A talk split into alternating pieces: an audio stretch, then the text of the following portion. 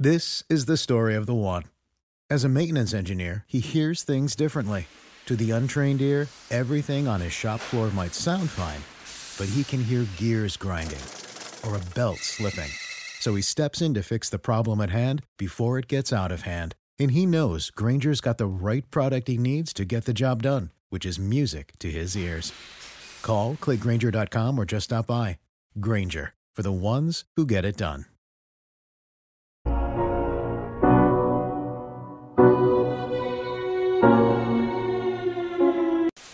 If you like the video make sure to like, subscribe, and comment.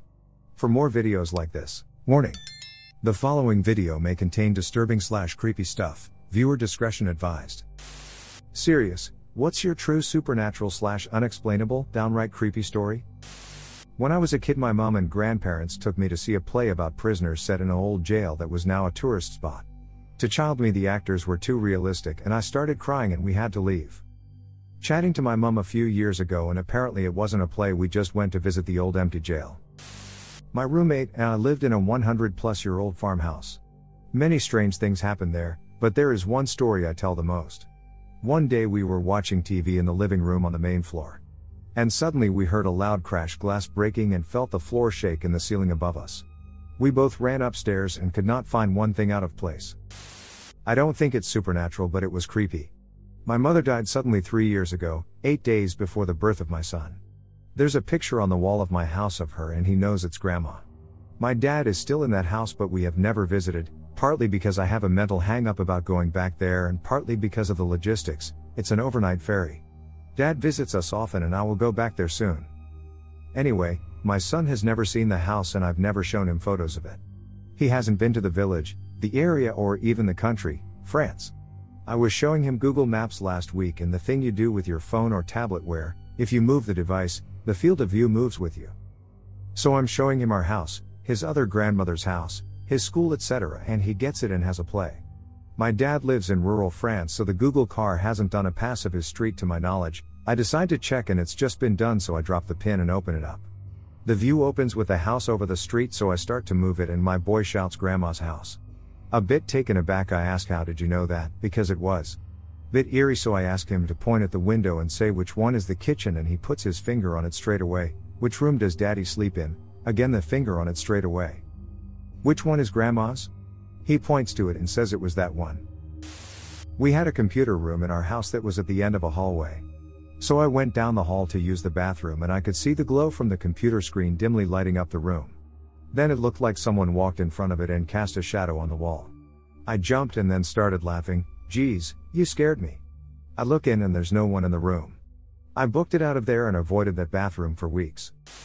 I am an outdoorsman, I'm very experienced in hunting, camping, hiking, and general survival. I'm very familiar and used to wildlife, and I was charged by what I believe was a cryptid called a dogman. It charged me and my cousin. It was not a bear. A bear cannot move how it did, and it was not a normal wolf as they can't comfortably run on two legs, whereas what charged us seemed natural at doing. I can elaborate further if you wish. This happened around June or July of 2007, I believe. I was around 17 years old and more cocky then, but still somewhat knowledgeable of the outdoors. My family used to own a cabin in NW, Wisconsin. I basically grew up there in the summer. I knew the woods well, but at night it was wise to stay in the cabin or at least by the bonfire by the beach, because of bears, wolves, and cougars. One of the creepiest things was if you were having a bonfire, the tree line was visible from the fire pit and beach, and at night you always felt like you were being watched from that tree line. But during the day the woods always seemed normal, not so creepy, that is until this incident. So this happened somewhere between 1200 to 1400. Me and my cousin were having an airsoft battle. I was in full woodland camo, he was not, I retreated onto the ATV trail into the woods for a tactical advantage, and our battle took us about 200 meters into about a third of the way up the trail. We had enough at this point and were standing at the edge of a clearing on the trail talking, and he was maybe 10 feet from me. When I decided to mess with him, I shushed him and said, We're being watched. He froze, then I realized the woods were dead quiet, and I got spooked and started scanning the tree line and the other edge of the clearing from left to right when I saw it. Its teeth gave it away, it was panting and staring at my cousin. I don't expect you to believe me, but what I saw was a wolf as big as a black bear, at least 300 pounds. But it wasn't normal, this wolf was on two legs crouching next to a tree with its arm grasping the tree, grasping with a clawed hand. It had reddish brown fur. I told my cousin that we have to go, and next thing I know, he is sprinting, and I look back at Wolfie, who had locked on and sprinted a few steps on two feet, and then I turned and ran when it looked like Wolfie was dropping to all fours. It charged us and sounded right on our asses, barreling through the brush, but for whatever reason let us go when we broke out of the tree line and headed for the cabin. What stuck with me the most was the sheer size. Wolfie appeared to be nearly seven tall when upright, and that where it should have had front paws, it appeared to have large clawed hands. Now I'm not sure how to explain it away rationally, I have heard wolves will occasionally kind of walk upright, but as far as I know, they can't sprint on two legs, nor do wolves get that big, and black bears more waddle on two legs. The closest description is silly, a werewolf or dogman. My family moved to this standard upscale suburban home after roughing it for a couple of years to save up. We also got a deal on the home because it was a model home before it was ours, like had all the fake furniture to show off the neighborhood homes. Anyways, it had this loft area with two stairwells that go up to it, one in the front and one in the back. You could pretty much hear everything from this loft since it was so open. One day, my two best friends, guy and a girl, are hanging out in the loft. We were in HS and they were horny and always all over each other, whether I was in the room or not. We were watching TV and I get up to take a piss. When I left, they were all up on each other. When I came back, they were on different ends of the couch. I just had they had gotten into a fight, so I asked what was up. Your little sister is home, the dude says. My face turned sheet white. What's wrong? the girl asked. I asked them what made them think that. They said they heard her. I am sort of freaking out at this point. No one's here, I say. We check the house, and I'm right. Well, it turns out that before it was a model home, a family lived there and a little girl had been playing in the loft but had climbed on the railing and fell to her death below.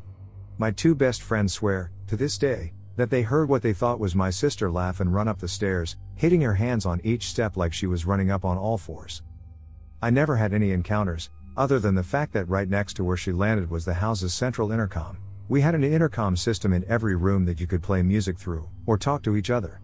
Every so often at night at the same time you'd wake up to the intercom button being pressed, and just the blank sound of static airways like someone was holding down the button but no one was speaking. My room was on the third floor and I'd have to walk down to the bottom to the main unit and turn it off there. I always thought I'd see her. I was maybe five years old and we were visiting my grandparents. I was sleeping in this spare bedroom alone on this big brass bed. There was a pull out bed that was usually stored under it, but it was pulled out and set up for my brother. In the opposite corner, there was a small closet. In the middle of the night, I woke up to the sound of hinges creaking. I thought it might have been the springs in the pull out bed. But my brother was out cold and not moving. I looked over to the closet and saw it was slowly cracking open. Then the little man poked his head out. It was a bit too big for his body, with big eyes. I couldn't see him clearly because the room was dark, but I could see those eyes and they looked right at me. He then shuffled forward, and I remember the sound of that shuffling. He stopped after a foot or two, looked at me again, crouched down, then shuffled forward a few more feet. When he was a couple yards from the bed, he dived under the rollaway bed, I heard him moving through the metal and springs, and then felt as he moved under my bed. Then it was quiet. I couldn't breath when I saw the second little man step out of the closet. He did the same thing. Look at me, he moved forward, look at me, dive under the beds. I was frightened and didn't know if I should try to run or scream. I ended up screaming when the third man showed up. He rushed back into the closet before my mother could come into the room. She turned on the light, checked the bed and then the closet, and found nothing. As an adult, I know I must have been hallucinating, dreaming while my eyes were open. It happened a few more times in my youth, but with different dreams, but this one stuck with me. Those little men were marching across the room, looking at me with their big dark eyes, will never be forgotten. Last year, I was staying in a hotel with my mom. One of the nights, as I was laying in bed, I noticed a human silhouette maybe two meters away from me. I figured it was just a shadow, so I tried to ignore it, but I couldn't. I turned the light on and obviously it disappeared. But when I shut off the lights again, it came back. I tried to convince myself that it was just a shadow, but trust me when I say there was nothing in that room that could have made a shadow like that. I looked around the room several times. It also occurred to me that the shadow weren't there the previous nights, and nothing had been moved around. It looked just like a human silhouette. I never believed in ghosts, but right then and there I was terrified. I was too scared to look at it, so I turned around and eventually fell asleep. I told my mom about it the next morning and she just shrugged it off. She said I was just imagining things. Fair enough. That shadow weren't there the next night. Or the next.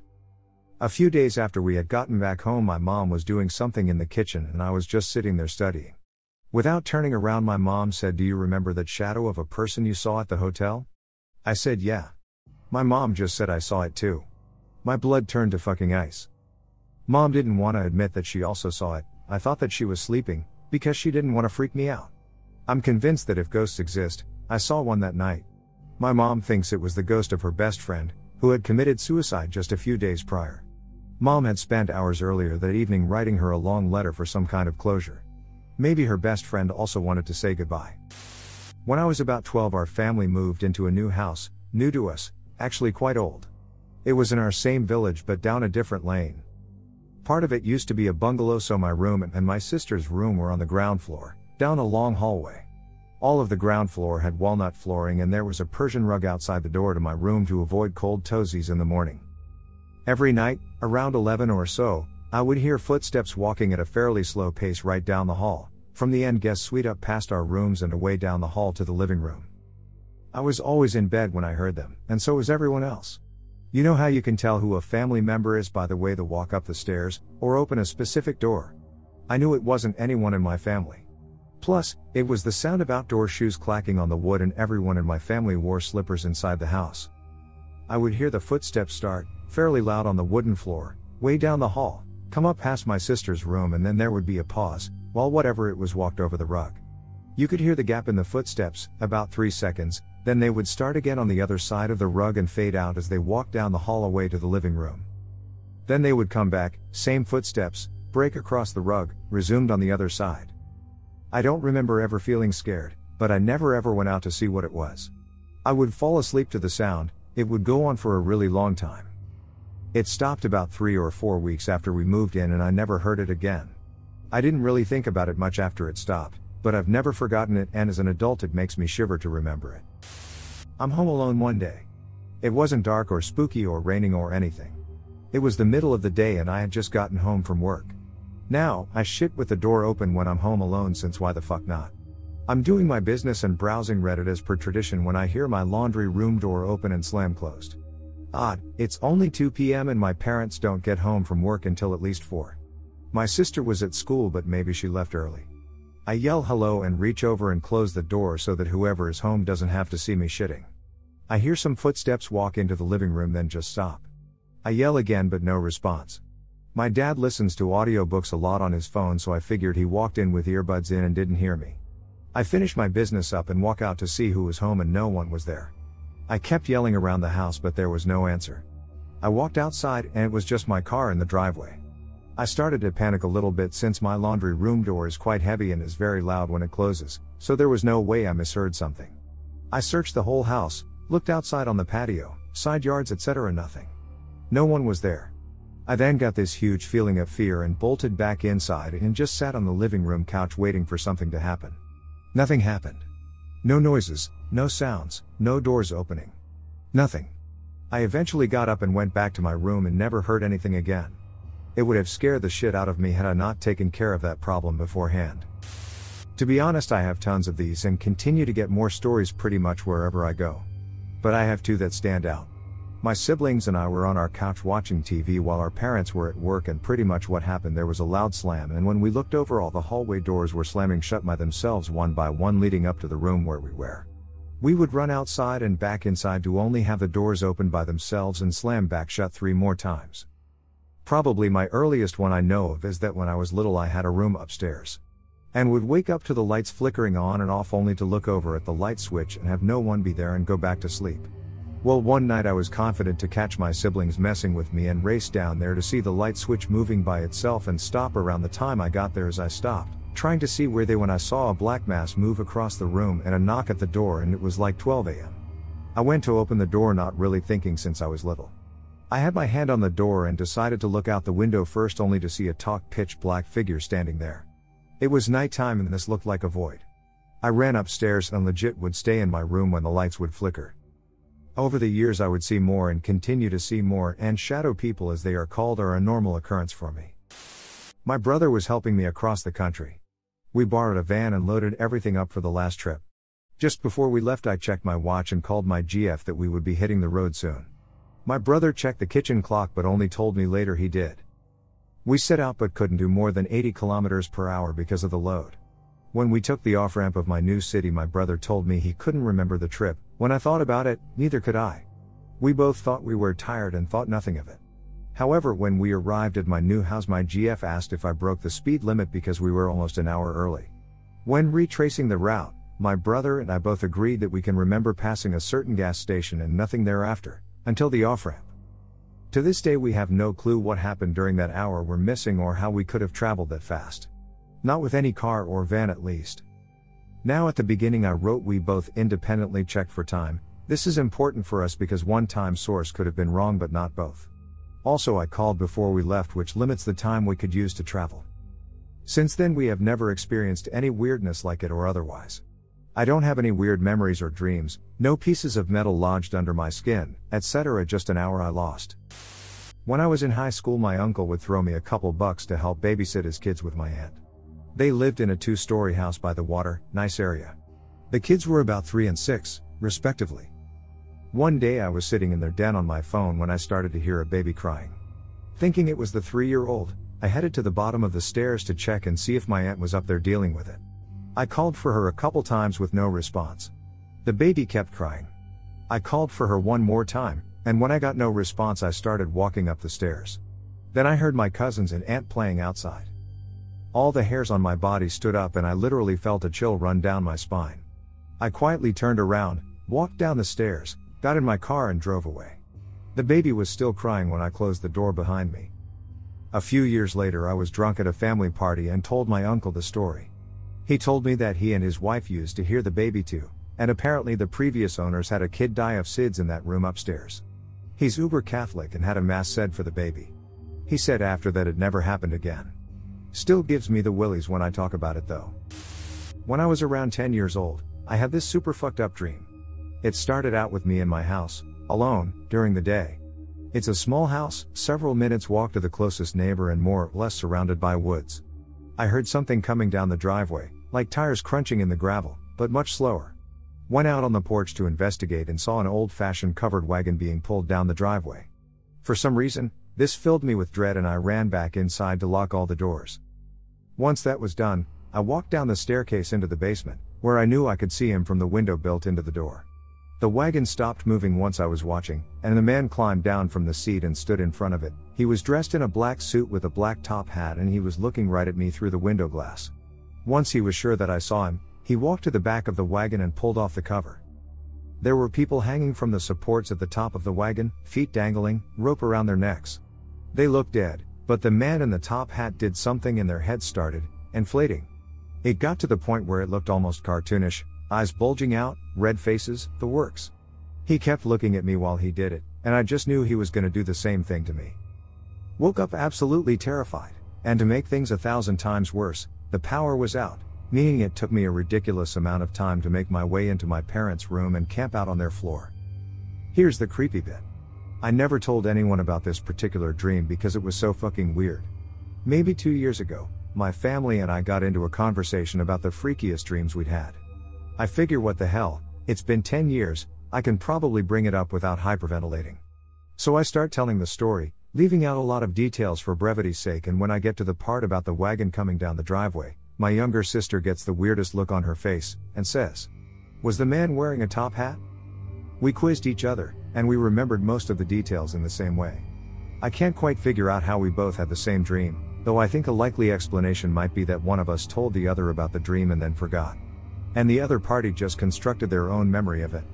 But I distinctly remember not telling anyone about it because I thought it was too weird to share. I still get freaked out when I think about it, and to date, that's probably the strangest dream I've had. Alright, so I grew up in a really small town, and recently it's gotten some fame as being haunted. One of those Discovery Ghost shows filmed an episode here so people got interested. Now, before my town gained a reputation for having ghosts, one night my mom and I were taking a stroll down the main street at night, which we do a lot in the summer. I was about 14 at the time. As we were walking, she stops in front of a furniture store, that's in a pretty dang old building, actually, most of Main Street is, that's closed. We look through the windows, just seeing the merchandise they have, talking, then I turn to my mom and tell her we need to leave. Now. She asks why. I say we need to go.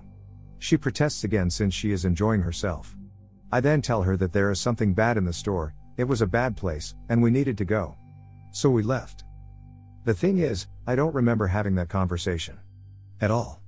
I don't remember looking in the furniture store, I do remember going on walks with my mom plenty of times. But I don't ever remember being creeped out on any of them. The only reason I know this even happened was because my mom told me this story years later, asking if I remember doing that. So big deal, right? 14 year olds say dumb stuff all the time. But here is why it bothers me. My mom is friends with one of the ladies who works for my town, I don't know what the position is called. Basically, she organizes town activities and helps out with my town's historical stuff. Anyways, apparently, for whatever reason, she gave a tour of the town to a film crew that had a psychic with them.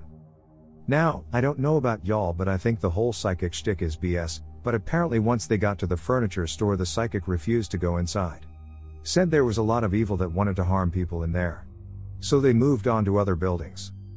So, yeah, when my mom's friend told her that story my mom told about the time when I was 14. They, and pretty much most people in my town, believe that the furniture store, along with a lot of other buildings, are haunted. But yeah, sorry if that wasn't scary enough, it's the only thing to happen to me that truly unsettles me. My aunt's house is haunted. She moved there when my cousin was about two. She knew it was haunted instantly, but stayed because the ghosts were not malicious. My cousin, now about 30, grew up there knowing it was haunted, as well as my two younger cousins. They talked about it so nonstop like it was just part of their daily routine.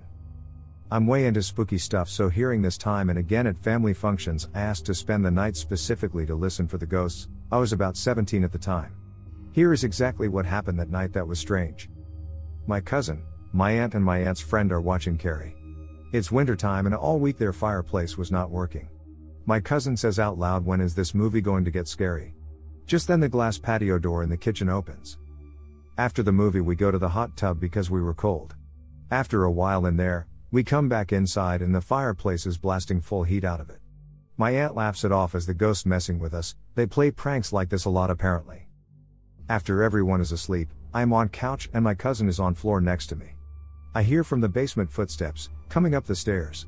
The basement door is visible from where I am laying. I hear the steps come all the way up the stairs and stop on the top. I am terrified and expect someone to come out the door, but nothing. A moment passes and the steps go back downstairs. This starts to repeat, up and down the stairs. I wake up my cousin terrified. I say, listen, listen. It's slash crystal clear, a person walking up and down the stairs right there. He looks at me and is like, dude, that happens every night. Go back to sleep. It went on for about 30 minutes, up and down the stairs. I was mortified. I have more stories from my aunt, but that was one of the experiences I had. I have also on other occasions there have seen lights turn on and off and heard more footsteps. She thinks it's children. They live across the street from a school that also had people report strange activity. I was invited to a sleepover at my friend's house when I was 9 or 10. It was in a crummy, crime ridden part of town, and I was already apprehensive about the whole thing. Turns out my friend planned for us to sleep in tents outside in the backyard. We go to sleep and I unexpectedly wake up in the middle of the night. All my friends are gone from the tent. Freezing cold and absolutely terrified, I look around the yard and eventually enter the house. None of the doors are locked and for the life of me I can't find a living soul. I'm practically all alone, scared shitless in my pajamas. I find a phone and call my mom. About 15 minutes later she picks me up and takes me home. Later I found out that my friends had moved to a different tent in the yard without telling me. In my panic during the night, I thought they had all disappeared. Not really supernatural, but in the moment it was the most horrifying, inexplicable thing I ever had the displeasure to experience in my childhood. Growing up, my grandparents had this big, gray German shepherd called Max. He was a super sweet dog, but my grandparents kept him chained up in the yard and I can't recall anyone ever interacting with him except us kids. When we stayed at our grandparents', I remember bringing leftovers to Max and leaving them in his bowl. My sister and cousins remember this as well. Eventually, my family moved a couple hours from my grandparents, and we saw less and less of Max. He was an old dog to begin with, but I recall he started developing tumors around his neck. Then one day he was gone. I brought up Max to my dad years later as a teenager, wondering what, exactly, he died of. We had a dog that had died recently, and his tumors reminded me of the ones Max had. My dad seemed real confused that I knew who Max was. He said Max had died of cancer, but he was my dad's first dog, which I was confused by, since he mentioned a dog named Boots when he was a kid. He said that Boots was the dog his parents bought to replace Max, who died when he was nine. I was sure he had gotten mixed up, or misremembered the dog. Here's where the story gets weird. My cousins and my sister all remember this dog. I could swear he was dead by then, but even my youngest cousins remember Max. Here's where it gets fucking insane. Where Max was chained up was a concrete platform. When, we thought, he died, my grandparents put a tool shed there. Further lending to the confusion, there are pictures of me and my cousins near my age, I'm the oldest grandchild, but my youngest cousins are 12 years younger, playing with the shed in the background. The fact that my cousins remember the dog makes no sense on that basis alone. That's not the insane part about that shed, though. When I was a teenager, probably 18 or 19, I helped my dad and my uncles tear down the shed. On the concrete platform, right on the edge, was a child's handprint with my dad's name written underneath, and a big, German Shepherd sized paw print. Underneath the paw print, in the same handwriting, was the name Max. To this day, none of us know why all of us remember this dog. I was born in the late 80s, this dog died in 1969. The year I started high school, my parents moved us into a new house and the place was crazy haunted. I have been suffering from insomnia since I was about 14, and often I would be up in the middle of the night and hear someone running up and down the hallway.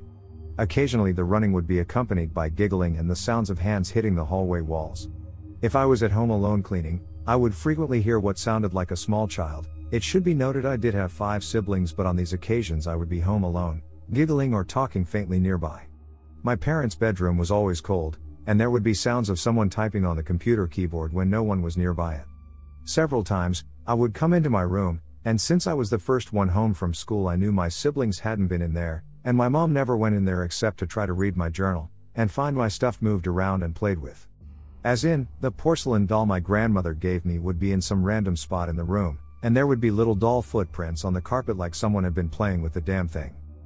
I did some digging later, a little girl was once murdered on the land that the home stood on, before there was a home there.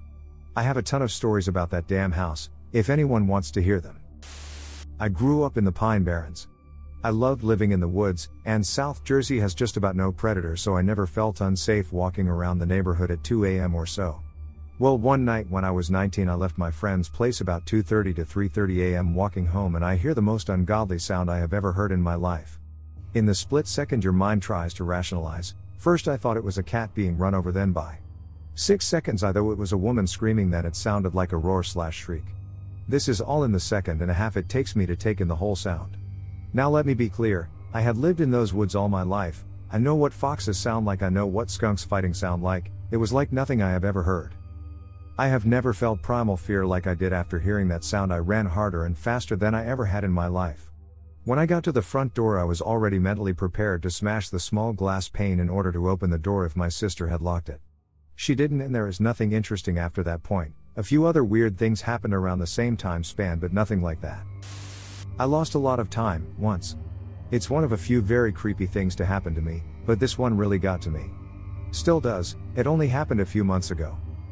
I went for a walk with my mother on a local path around a fairly large hill, a regular pastime of ours. We walked the two miles from the car to the hill before beginning our ascent to reach the loop, which is only about half a mile encircling the peak. We're from the area and have always known that people have become wildly lost up here, even though the path is the only one around the hill. It's sort of very specific knowledge. If you go 10 miles away, no one will know about it. We had been dozens of times before, with the dogs usually, but today it was just my mom and I. We had never been lost before. So we've been walking for. I don't know how long when I noticed something odd. The sun was in the same place to us as it had been for however long we'd been walking, on a circular path, it should have appeared to move as we changed direction. We should also have been reaching the point where you headed down the hill, but our path was completely level. I was taught to use the sun and other natural signs to navigate as I spend a lot of time just my wandering, whether on horseback or on foot. I realized that I had no recollection of that part of the path and had been walking along in silence for. Well, here's the weird bit. Out came my phone and it showed me the time 1437. I had absolutely no signal even though it's usually spot on up there. We had set off at 11 in the morning and all the hairs on my body stood up. This was a short walk, an hour and a half at most from leaving the car to getting back to it. The sun should have been above us, but it was set off at where I would have said 3 o'clock for that time of year. I remember the time because when I turned to ask my mum what time she had, she looked straight through me like I wasn't there and remained like that for a whole three minutes. She was just staring off into the space where I had been to her left. At 1440 she suddenly came to life, I'd had move away, too nervous to remain under her gaze like that after about a minute of saying mum and nudging her rigid shoulder in a building childlike panic. I was 20. I was sat on a log just off the path, getting pretty bloody freaked out. Mum glanced around and said in a hollow, weird voice. I think the fairies might have us, we need to keep walking. I scrambled up and fell in to match her determined stride on this unfamiliar path. Why fairies, Mum? Why say that? I wasn't raised to see them as little cutesy people with wings, you see. To me, they're straight out of nightmares, because my mother's upbringing said that's what they are. Creatures out to confuse and trick. What time does your watch say, Mum? She always wears a battery operated analog watch, and she lifted her wrist. Quarter to three. She put her wrist down and lifted it again to check. That's not right, is it? I just shook my head. Alright, keep walking. So we did. We trudged on through this unfamiliar woodland for what I would have said felt like at most half an hour. It never turned a corner, or changed elevation. I knew we were in bother when my stalwart, never frightened of anything mother began to get nervous. So, in response to her nerves, she becomes pissed off. She steeled herself, lifted those proud, all seeing gypsy eyes to the creepy atmosphere and spoke as she would to a lurking person. Who's toying with us? Put us back. There was what I can only describe as a burst of deep laughter from the path behind us, and we spun around to face it. We were at the top of the hill that lead to the gate out of there. It's at the fork where you can go left or right, neither of which I remember choosing, even though we always make a discussion of it. We made our way down the slope and out of the woods as calmly as possible and got back to the car, which was parked next to an ancient church and cemetery. The time in the car? 1712. We should have got back to the car no later than maybe quarter to one if the walk had gone normally, or just after four when our watch and phone said we were approaching three. We lost nearly five hours. I've had a lot of creepy things happen to me, but this is about one of the worst. I wasn't alone, it was the middle of the day on a usually familiar path. Where did those hours go? Where was that path? So many unanswerable questions. I even went up there alone once, to see if I could experience it again, but nothing happened. Growing up, our house was very haunted, and even though it's not as active today, I still get creeps sometimes when I go home to visit. A few years before I was born, my great grandmother died in what would become my bedroom, her sitting slash TV room, and my parents and I both remember walking into that room and very clearly smelling rose scented perfume, like somebody had dumped a bottle of it on the carpet. According to my parents, it was the same kind she wore almost daily up until she died. I've seen apparitions in that house as a child slash teenager. My grandfather, mom's side, died when my mom was three, 1950s, so I've never met the man, but I remember being in the kitchen one day and seeing a man in a brown suit with a skinny black tie stand in the entryway and look at me, then vanish. I recognized him immediately from family photos, it was my grandfather. I've seen blue light slash orbs during the day in different rooms, felt cold spots, been touched by invisible hands, heard footsteps when I was home alone, and even had drawers slash cupboards open spontaneously in front of me. Nothing was ever scary per se, but a lot happened that was certainly unnerving. Over the years, I've lived in two houses that were almost certainly haunted. The incident that scared me the most happened in the house I lived in just a few years ago. I had grown up in a house that was renowned for activity and the thought of ghosts doesn't really scare me. After all, they're only people, right? This house had a history of strange occurrences, lights that turned off and on by themselves, footsteps and voices that couldn't be explained, extremely rural and no neighbors close by, banging sounds from the basement and most disconcertingly, the sensation of being poked, either during the night while sleeping or whenever you were in the basement. But all of that seemed benign, so whatever. I was interested in communicating with whatever was there and had gathered a couple of interesting EVPs. I really wanted to set up a video camera, but didn't have the money to invest. Instead, I got a digital voice recorder and reasoned that I would record the activity on it until I could afford what I wanted. I decided to set it up to record overnight. Now, there are two things that are important to the story. Bear with me, this is important. The first is that this house was built as a one room house originally, over the years they added a kitchen, bedroom, and full bathroom, laundry room, and then an addition containing a second bedroom, half bath, and new kitchen. The old kitchen became a formal dining room. The point being that the house was built haphazardly and sound does not carry from one end to the other. The second point is that I have an alarm clock with a built in spa sound machine that I used on the rain feature. And since I'm a little hard of hearing, the rain is always cranked up to maximum volume. So, I tucked my elderly dog into her kennel that night and set up the recorder just between the dining room and laundry room, i.e., as far across the house from our bedroom as possible. I took the two younger dogs and cat into the bedroom with my husband and I, and we went to bed. The next day, I began to listen to every minute of the recording, hoping there would be some form of communication. It took a couple of days. The recording starts with loud clattering as I place it on the table. Then I can be heard walking away, and from the laundry room telling my dog, Good night, Bonita. Then I pass by again and can be heard moving away. My husband and I can be heard, but not well enough to tell what we're saying, talking for a couple of minutes. Then the sound of the rain machine, sounding like a waterfall. After a few seconds, the sound becomes a muted roaring sound, as we shut our bedroom door. The timestamp showed around 10:15 p.m. And then there is nothing but the muted sound of the rain. Until about 2 a.m. then you hear the sounds of the dog, nails clicking on the hard floor of her kennel. Sounds like her scratching against the floor. Whimpering. Panting. More clicking. This goes on for about 5 minutes. Then her whimpering grows more, distressed. Her panting becomes panicked, as if she is hyperventilating. Then she stops. It's quiet for a moment, then a small bark. It's a sound I recognize, because she does it every morning as I walk through the kitchen to make the coffee. It's her hey you're up, let me out bark. I check the timestamp, 2:18 a.m. and then I hear it. In a stage whisper, frighteningly close to the recorder, Bonita. The dog yelps and begins to scream, and almost drowns out the giggle. The giggle is the same voice that whispered my dog's name. My voice. I'm waiting for husband when he gets home. I play the recording for him. He shrugs, so you fussed at the dog? I didn't get up that night. Okay, well you know you sleepwalk. That's all it was. I shook my head. No. Listen to it from the beginning. The bedroom door never opens. My husband took the recorder down into the basement. I assume that he listened to the whole thing from the beginning. There was more after the first whisper. The dog's name is whisper shouted several more times, each time the dog would panic and the voice would giggle. After about 20 minutes, it stopped and the dog eventually quieted, and I assume went back to sleep. I listened to the tape all the way through, just to be sure. At no time can you hear a change in the muted sound of the rain machine until we get up at 6 am, which means that our bedroom door never opened. Which means that whatever was on that recording was not me, but was pretending to be. I got rid of the recorder. I didn't want to ever hear that again, it scared me worse than anything else had at that point. I never tried to record anything else in that house. I pretended that it never happened. And I never heard anything else that sounded like me. When I was little, around three years old, I would have dreams of another little girl who lived on my bookshelf. She had short hair pulled aside with a beret. She wore a simple dress and shoes with buckles on them.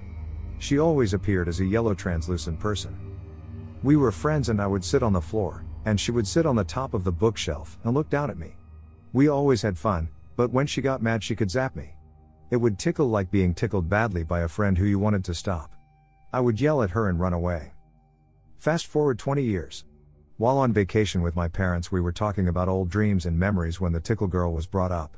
I reminisced about the dreams with her, and my parents' faces went funny. When I asked what was wrong, they said, Honey, those weren't dreams. You used to sit and talk to your bookshelf all the time. We would hear you laughing in the other room. Other times we would hear you get so mad that you would yell, but you were the only one in the room. Gives me chills to this day. When I was about 7 or 8, I used to have sleep over at my grandma's a lot. My aunties are only a few years old than me, so it worked out great. Anyway, one of the times I was in bed and it was about 3 in the morning and both my aunties were asleep. So I rolled over to look at their toy horses and I swear to God they were moving. I could see their black silhouette galloping across the desk. So doing the logical thing, I went back to sleep ignoring, thinking it was my imagination. Then about a year ago my aunt described the exact same thing happened to her. Turns out many people have had weird experiences with this house.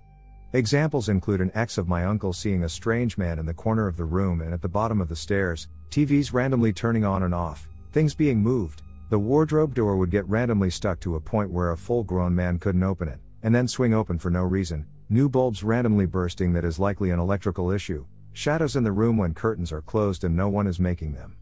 Also, random banging and footsteps is a common noise in the house even if no one is upstairs. Not next door as she is a frail old woman who can barely get up the stairs and the footsteps are like heavy man's footsteps. My dad, and by extension our family, was tormented by ghosts slash demons slash whatever you want to call it. First a little backstory. I was young at the time and remember very little of the actual supernatural stuff, but my dad has recounted the events of it to me before. It started when my dad was trying to get his life together. My dad had done a lot of things in his past drug wise and had been around a bad crowd, but he had left them and wanted to be a good dad to his kids. He didn't quit cold turkey, so he still drank and was usually out of the house drinking. On one occasion, he was out drinking, and he tells me that he vividly remembers seeing a black smoke come out of his can that slowly rose until it had taken a devilish form and it cackled and laughed, saying that he was going to die. When my dad dropped the can, the apparition disappeared. He was terrified and decided to go home thinking he was drunk. This wouldn't be the last time something like this would happen, however. Fast forward to some time later, I don't remember how much time he told me had passed. My dad was watching over me and my brothers one night while my mom was away on some errand. At that point, my dad drank less, he was working more, and we had a relatively okay life. My dad was making sure that me and my brothers were taking our baths before getting ready for bed. I could do this myself, so my dad focused more on my brothers. I remember watching TV when my dad came running through the living room in boxers and a white shirt and running outside. What happened was that my dad was in my brother's bedroom and had just finished drying them off when the room had started to go black. He saw smoke fill the room that eventually turned into black nothingness. He felt weird and noticed that the skin on his arms began to move. He looked at his arms and it looked like there was something under his skin moving and crawling in every direction. Then he heard a voice that started out as a whisper that told him in a taunting slash menacing voice, Scratch your arms. He then felt a force grab him from behind, making it unable for him to run. Due to him having hung out with a tough crowd, he began to cuss at it and call whatever it was a coward, eventually breaking free and proceeding to run outside and get the neighbor to help him. Only after escaping did he realize the implications of what had happened and the fact that we were still inside. At that time, my mom was back from her errand and they both went in to find us okay and the room back to normal. Over the course of months, the dark smoke would continue to creep up on my dad wherever and whenever it could. It was a stressful time for us. I personally only witnessed the odd side effects of what my dad was going through, but it all stopped when we looked for help. My dad has more things he experienced as a kid, and there's a bit more to the story, but they're just details, and this is the main thing that I always remember. I live in Maine. What does this mean? It's very common to see lobstermen and very rare to see anybody on your property. Also, cold plus snow. Anyway, I was over at a friend's house participating in a party, and a bunch of us guys were gonna sleep over. I know, unimaginable, right? Sounds like the plot to a cheap horror movie. We had just gone to bed at 3:30 in the morning on his pull-out couch in the living room. I had just started going to sleep when I noticed a figure standing on the other side of the door, standing on the porch. I think nothing of it, probably a weird shadow from the trees. Of course, there is a winter storm going on outside. So the wind is blowing hard. That's when I notice that this particular shadow isn't moving with the tree's shadow. It's still standing in the door, staring through the window at us. This is when I call it out to the others who were kinda not really asleep. We are so freaked out that one grabs a BB gun, the other grabs a baseball bat, and I grab a fucking handheld spotlight. There was four of us, but the host had fallen asleep. I shine the spotlight through the door, and there is nothing there. We once again reach the conclusion that it could be a weird shadow. That is when we start to notice the little details. Staring at this figure, they looked like they had just come off a lobster boat in a heavy rainstorm. They had the lobster hat, and the weird little way the jacket fell told us that it was someone dressed up like a lobsterman. Like I said earlier, extremely common. The part that was freaky was the way the hat kind of sagged down around the head, almost unnaturally. Trust me when I say that a hat is old when it sags like that. At this point, we're thinking it's some dick playing a prank on us. So, being the Maine boys we were, we decided to beat the ever living shit out of this person. I shine the light to blind them as the other two advanced. They reached a door and realize there isn't anyone around the door, so we once again conclude that it was a shadow from a tree.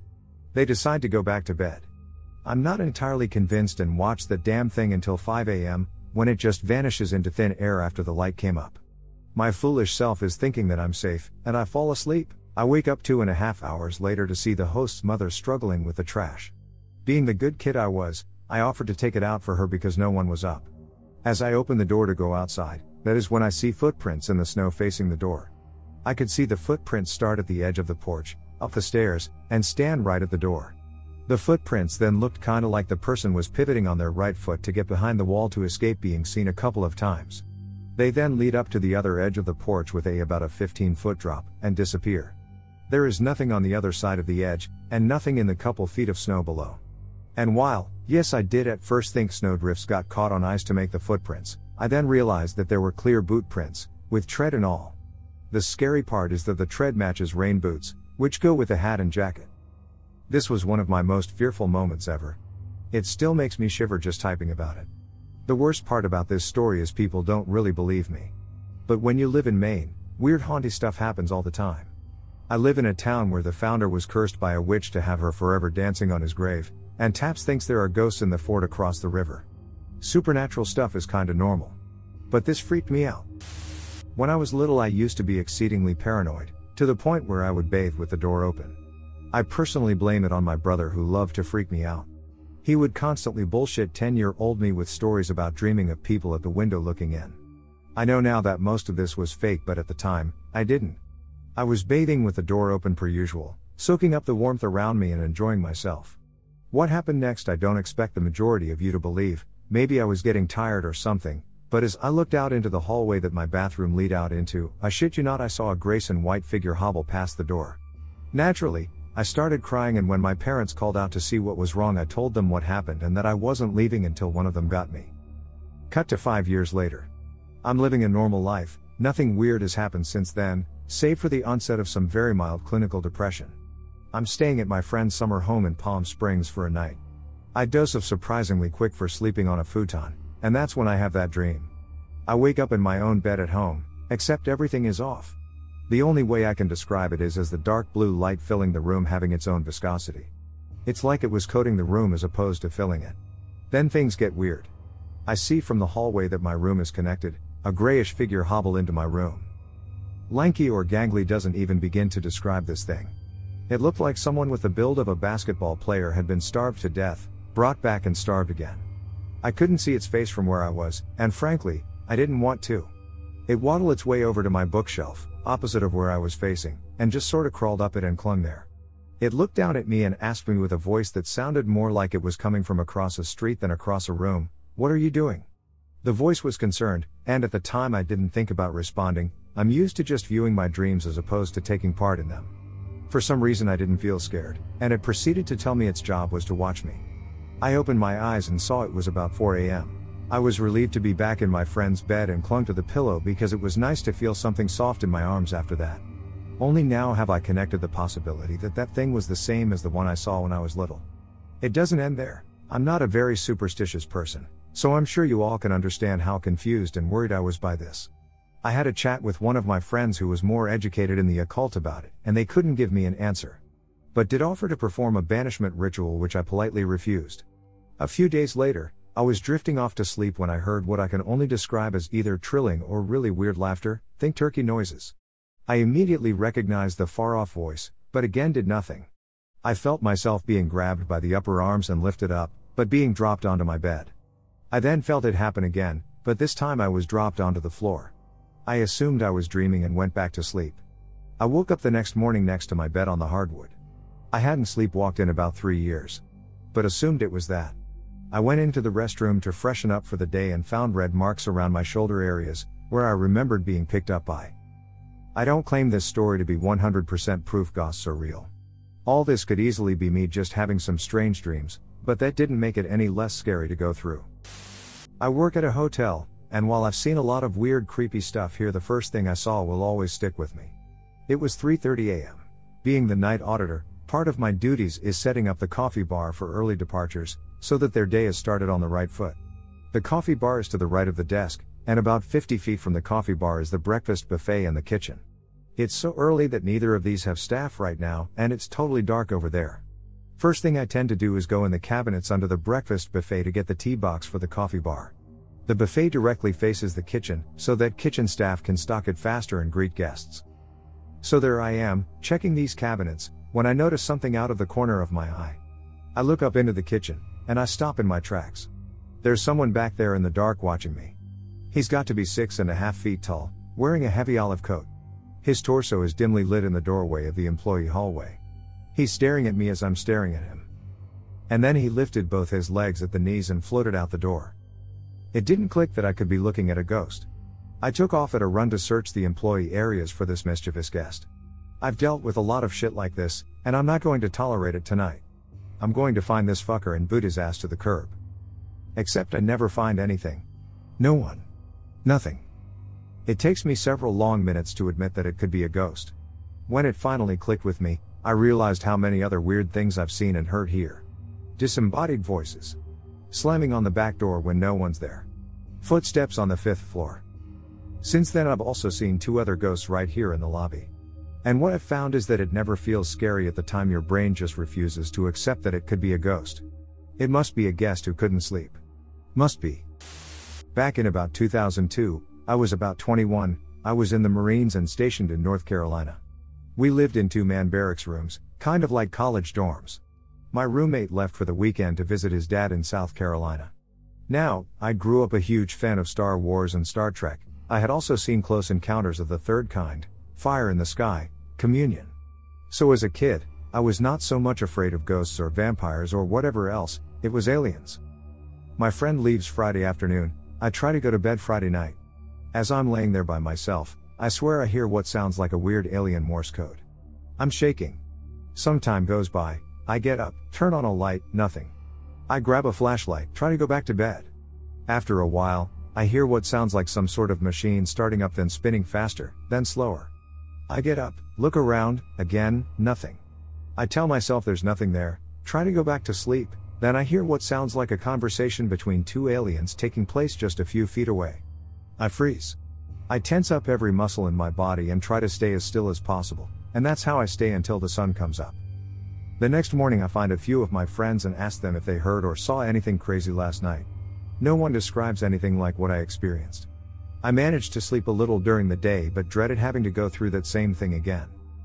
I go to bed, can't sleep at all, and it starts again.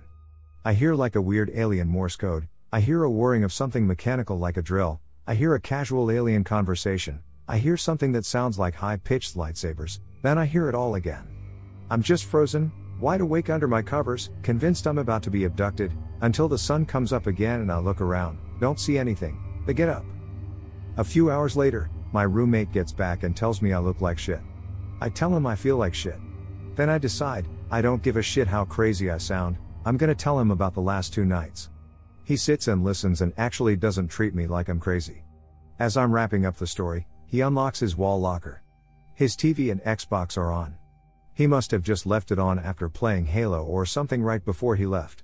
Then it happens, the sounds I heard at night start coming out of his TV. Well, it turns out that if you leave an original Xbox on, it plays a weird white noise screensaver, and that's what I was hearing. I did feel relieved that I was actually hearing something and not just crazy. One evening around 11 pm, I was playing my bass in my living room with all of the lights on. Then it felt like gravity weakened, Similar to the feeling when you're about to descend on a big hill from a roller coaster. I looked up from my instrument and saw this 7 foot tall, oval shaped, rippling mass which was blacker than black. The best way I can describe it is like the absence of light. I was looking directly at it and then it slowly began to move across the room and through the wall. I turned around and saw a white ball about the size of a golf ball hovering at the top of the door frame. It stayed there for maybe a second or two then shot down diagonally into the floor. Shortly after that, the feeling of gravity returned and then I freaked out because I had no idea what I had experienced. About a year later, I moved into an apartment building with my mom. One day around noon, while she was at work, I was in the kitchen and I felt my mom's presence there. That same feeling you have when you know someone is in the same room as you but you just aren't looking at them. Automatically, I turned around to ask her something but instead, I saw this humanoid being standing roughly a foot in front of me. I am 6,4 so from where I was standing, it looked like it was about the height of where my chest is. It had no clear features. The entire being was vibrating on the spot and had swirling colors of red, green, and silver all over it. I looked directly at it and then got the impression that it noticed that I noticed it. Once it registered that, rather than turn around, it turned inside out, its front became its back and its back became its front, then it whizzed down the hall into a closed closet door. I calmly walked to the door and opened it and nothing was there. The weird part about that experience was that I didn't react. I registered it as another mundane experience like washing dishes. I went and watched TV after that, not giving it a second thought. When I was 17, my vavo, grandfather in Portuguese, had passed away from skin cancer that reached his brain. Out of the 12 grandchildren he had, me and him were the ones that got to hang out and enjoy the time we had since my parents were divorced, and it would be a three hours drive to go see him. It was one of the worst days I've had, and because of it has helped me a lot of myself.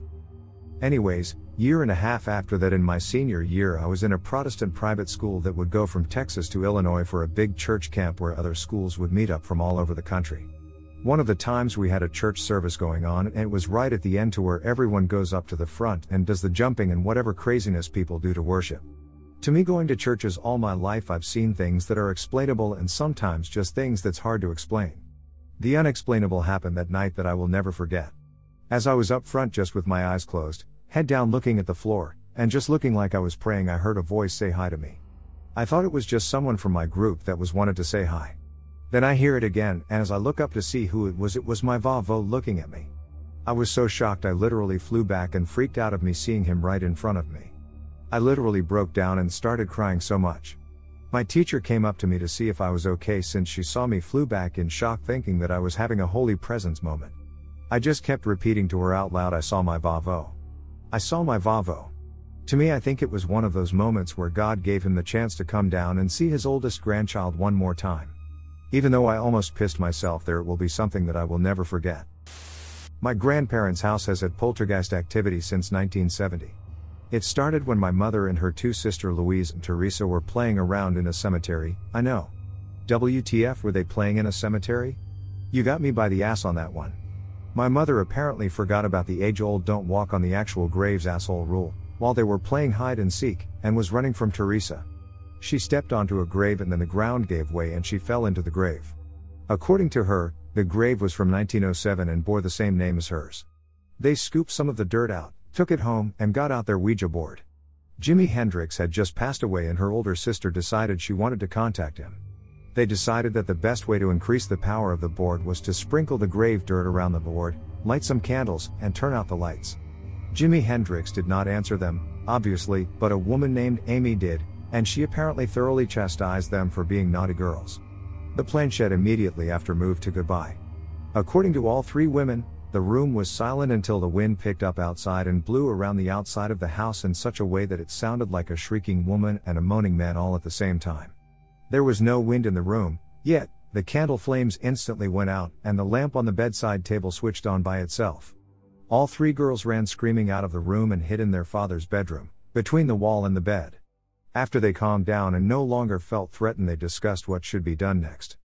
They went back into Louise's bedroom where they had been performing the seance, brushed the dirt into a linen handkerchief, retrieved the board, retrieved salt and matches from the cupboard in the kitchen, and went outside. In the backyard, they said the Lord's Prayer while holding hands, sprinkled the board and grave dirt with salt, poured gasoline on the items, and burned them. They went back inside, feeling like this was over, and tried not to think about it anymore. Nothing happened for a few weeks, until the youngest, Louise, began having terrible nightmares, to which she would wake up screaming several times a night. My mother was next, followed by her older sister, Teresa. My grandparents, both very quiet, and not the type to tell tall tales, Describe the upcoming months as nights with no sleep, rushing from one room to another, flicking lights on and off, falling into bed after soothing one daughter, drifting into sleep, only to be awakened by another screaming girl. This went on for several months and then stopped abruptly. Just as my grandparents were beginning to feel well rested, Louise began screaming for her mother and father in the night again. There are people in my room. According to Louise, she would wake up because she could hear people talking, and when she would open her eyes, the bedroom lights would be on and there would be a man and a woman standing in the corner of her bedroom, sipping cocktails, and having discussions about the weather. My grandmother started sleeping in bed with her now 16 year old daughter. For the first few days, nothing happened, then my aunt poked her awake in the middle of the night. Grandma opened her eyes and looked around the room, seeing nothing, heard no noises, and when she began to ask Louise why she woke her up, Louise grabbed a fistful of her nightgown and said, Shh, and then the lamp on the bedside table turned itself on. My grandmother jumped out of bed, grabbed Louise by the arm, and dragged her into my grandpa's bedroom. She woke him up, told him what happened, and they both slept in his bed for the next several weeks until Teresa, now 18 and going off to college, moved out, at which time they moved Louise into Teresa's old bedroom. There were more things that happened over the years, but it slowly tapered off into an every once in a while thing once they moved Louise into another bedroom. Now, 47 years later, that bedroom is like a time capsule. My grandmother used to clean it weekly, but they never moved anything out of it except Louise's clothing. All the furnishings have stayed the same, and after years of refurbishing every other room in the house, that room still has pea green shag carpeting and orange and gold owl wallpaper. Since grandma died 10 years ago, no one has really bothered with the room, except for the occasional cleaning it gets when there's one too many extra overnight guests and someone has to sleep in there and no one ever makes it all night. We almost always wake up to find this person sleeping on the couch. At night, when no one is in the room, you can hear people talking a lot of people, like there's some kind of party going on in there, coming from that room. As a child, that room was the source of nightmares. All the older cousins would play tricks on the younger ones to force them into that room, only to lock them in, I myself was locked in the closet when I was seven, but that a whole nother story, until their cries for help attract adult attention, or even just the standard you're too little to play with us.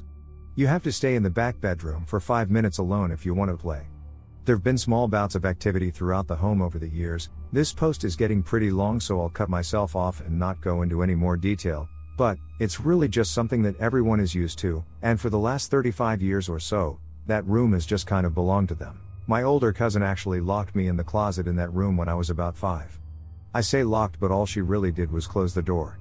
I don't remember why I couldn't get out of the closet, but I remember trying to open the door and not being able to. I didn't want to yell for help because, A, that would make me a chicken and she wouldn't want to play with me anymore, and B, it would get her in trouble and she wouldn't want to play anymore. So, I sat on the floor of the closet with my back to the wall. It was quiet for a moment, and I heard footsteps outside the door, so I thought she was finally going to let me out. But, she didn't. According to her and everyone else in the house, she had gone outside to ride her bike. I heard the wire coat hangers start moving back and forth across the rail on their own, scraping back and forth, and then an old doll fell off the top shelf and landed in front of me. It was the kind that had the little sound box inside it, and when it landed at me, I looked into its little plastic face and it said, Mama. I started screaming bloody murder and pounding on the door, and my grandfather came to the rescue. I remember hearing him run down the hallway and seeing him sling the door open. It was really traumatic for me, but probably not as traumatic for my cousin. He made her sleep in that room by herself that night as punishment. She has pretty much hated my guts ever since. When I first qualified as a nurse about seven years ago, my first job was working in the operating theaters of a large old hospital. I was doing a run of night shifts, and there we ran just one emergency theater overnight, so you would often be able to have a long break to get some sleep. The department had a large basement full of winding corridors and rooms where we kept the endless equipment needed for the all the surgeries. There was also a very large staff room in the basement full of comfortable couches. It was my last shift and I was feeling a bit tired, so I headed down there for my break. I don't usually sleep on nights, so this was my first time in there at night. All the other nurses said they were going to stay on the main floor and sleep in the recovery room, which I thought was odd. I settled down but couldn't sleep as usual, so was texting the girl I was dating at the time, facing the back of the couch. I suddenly felt a heavy, angry slap on my back. I screamed out loud because I didn't think anyone was in the room with me. I jumped up and slammed the light on. Empty. I grabbed my stuff and ran out of the room, through the winding dark corridors, up the stairs and out into the sanctuary of the recovery room. I must have looked white as a sheet. Someone asked if I was okay and I said what had happened and swore it was true. There was no way I was asleep. An older nurse smiled and said, You met him, didn't you? She explained how years ago a not very nice man who did the inventory had a heart attack and passed away down there alone in the staff room. Ever since people kept experiencing angry events like the sensations of being smothered, pushed, or slapped if lying down there at night. That was why most staff didn't sleep down there at night. I never went back in the staff room for the entire time I worked there unless it was in the day with a colleague. This falls under the unexplainable category rather than the paranormal. I would describe it as a glitch. When I was about 9 or 10 years old, my family lived across the street from my dad's, at the time, best friend. This guy had a daughter, Alexis, who was a couple years older than me. I became friends with her as we would hang out while our parents talked. One day, we were kicking a soccer ball back and forth in the yard. I was about 20 to 30 feet away, and she kicked the ball toward me, and it soared through the air in my direction. You know how, when something is about to hit you, you can see it coming, almost like time slows down. I saw this ball spinning through the air directly toward me, and I just sort of cringed and braced for impact as I watched it draw near. And then the weirdest shit happened. I stood there and watched as this ball hit me right square in the abdomen. And then kept on going. I literally watched the ball disappear into my body before it came out the other side and continued flying for another 5 to 10 feet before tumbling to the grass. I know that the ball did not simply hit my side and roll off, because I didn't feel anything. If I hadn't been watching, I'd have thought she kicked it past me. I did not feel a single thing, it's like in those sci fi movies where someone passes their hand through a hologram. I know what I saw, and most shockingly, Alexa saw it too. I was shocked and confused, and when I turned to ask her, Did you see that?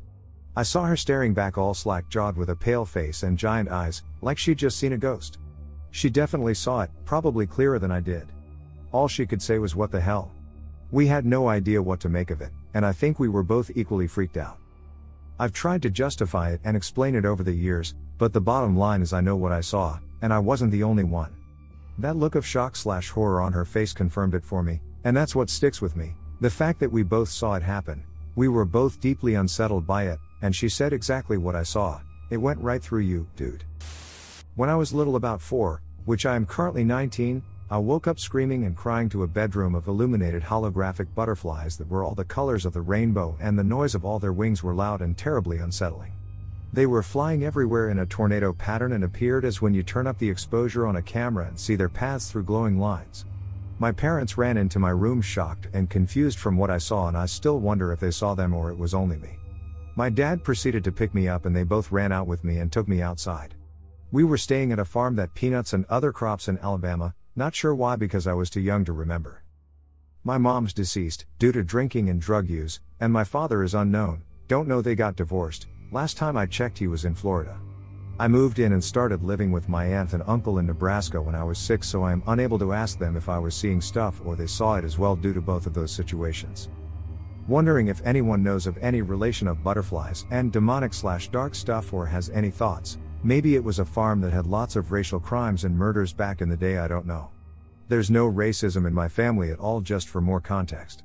Also, there was an alien poster in the room I was sleeping in as well that said Believe too, which I remember at the time to be horrifying, haha.